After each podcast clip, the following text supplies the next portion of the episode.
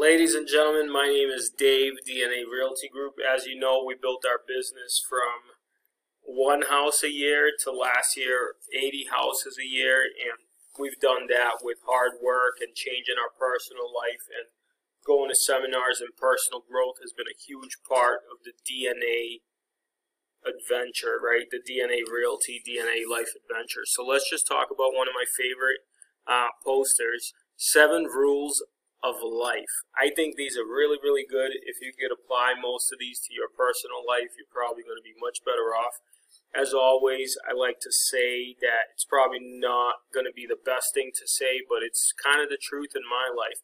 Usually, to change your life and to become better and to do the mental work that it takes, it just takes a lot longer than you think sometimes, and that's okay if you think about where you were five years from now. If you had done the things you should have done, you would have been in a different place today. So don't let another day go by. Take charge of your life, right? I've been able to um, shift my weight, shift my thinking, completely change my attitude, and uh, completely, uh, you know, have my bank account be changed as well. So let's go ahead and just get into this. So number one, make peace with your past so it does not affect the present. The past is hard. My past, I had a lot of mishaps, a lot of bad things happen to me. Some were my fault, some were not my fault. Now I look at everything like everything was basically my fault in one way or another. But uh, when I look back now, I look for gratitude, and I, I look with gratitude towards everything that happened to me. So I don't carry that baggage forward into my life. So make peace with your past so it doesn't affect your future because you're not going back that way. You can't drive a car looking in the rearview mirror, so just focus, right? Number two, this one's kind of hard because we're humans, but what others think of you is none of your business. People are going to have opinions of you, whether you do good things or bad things or right things or right or wrong things. It's just what it is in their mind and how they perceive you. Wayne Dyer, who's a great author, um, once said, you know, I could give a speech to a thousand people and there'll be a thousand different opinions of me because your opinion of me is projected on like the way you look at things.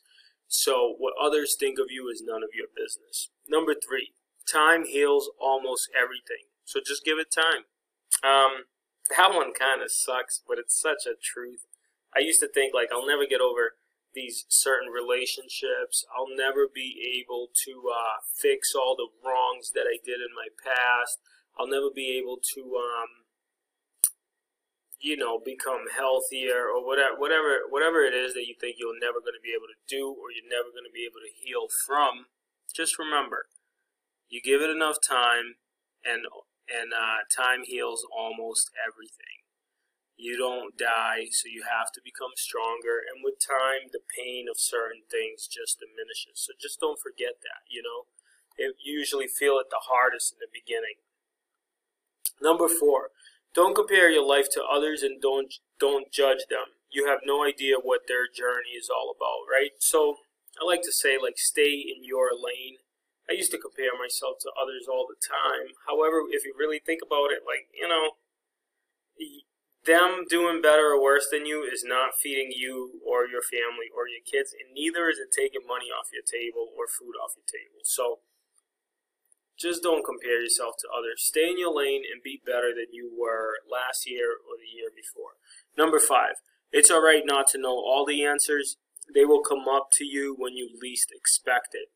Right, like sometimes you don't have to know the answers and you don't have to know the journey.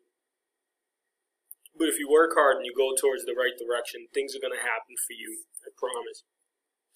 Number six, you're in charge of your happiness that sucks, but it's very true, right? So it's not your significant other, it's not your kids. It's like you have to find joy from within you. You have to learn to love yourself, and then you're in charge of your happiness. And you go out there and put it into the world, and then um, some people are going to try to diminish your shine, and it's your job to keep that attitude and that spirit super high. And number seven, smile. You don't own all the problems in the world. And um, it's 43 muscles in your face. Takes 43 to frown. Takes 17 to smile. So smiling should be just much easier for you, right? Um, but frowning could burn more calories because you know you use more muscles. So I think smiling is just one of those things. It's uh, everybody everybody smiles in the same language, right? So those are the seven rules of life. That's my take on them. I really love personal growth and positivity, and uh, I like the idea that you could go, you could be somewhere, and uh, you could end up somewhere you never thought, like somewhere a million times better that you never thought. And as long as you're alive, life's about growth.